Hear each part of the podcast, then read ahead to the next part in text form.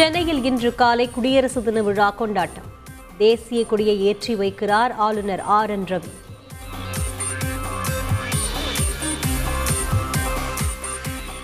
குடியரசு தின விழாவில் விருதுகளை வழங்குகிறார் முதல்வர் ஸ்டாலின். அண்ணா பதக்கம் கோட்டை அமீர் மதன் நல்லிணக்க பதக்கம் காந்தியடிகள் காவல் பதக்கம் உள்ளிட்டவை வழங்கப்பட உள்ளன. மறைந்த முப்படைகளின் தலைமை தளபதி பிபின் ராவத்திற்கு பத்ம விபூஷன் விருது. காங்கிரஸ் மூத்த தலைவர் குலாம் நபி ஆசாத்திற்கு பத்ம பூஷன் விருது அறிவிப்பு.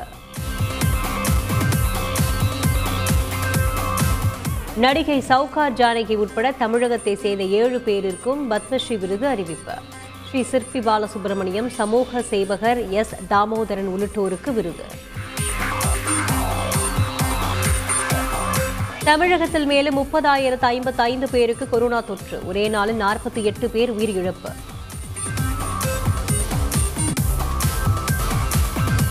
மருத்துவ படிப்பில் ஏழு புள்ளி ஐந்து சதவீத இடஒதுக்கீட்டு விண்ணப்பங்கள் மறுபரிசீலனை செய்யப்படும். மருத்துவ கல்வி இயக்குநரகம் உறுதி.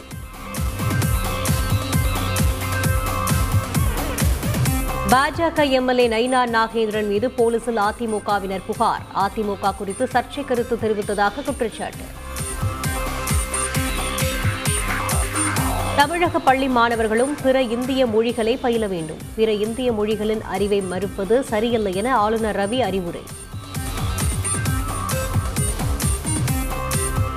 ஹிந்தி மொழியை எதிர்க்கவில்லை. ஆதிக்கத்தை தான் எதிர்க்கிறோம். மொழி போர் தியாகிகள் வீரவணக்க நாள் காணொலி பொதுக்கூட்டத்தில் முதலமைச்சர் ஸ்டாலின் பேச்சு.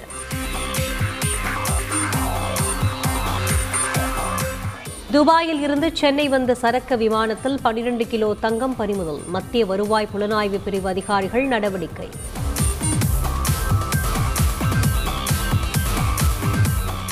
டெல்லியில் எட்டு வயது சிறுமிக்கு பாலியல் வன்கொடுமை. பத்து மற்றும் பனிரெண்டு வயது சிறுவர்கள் கைது செய்யப்பட்ட நிலையில் மகளிர் ஆணையம் நோட்டீஸ்.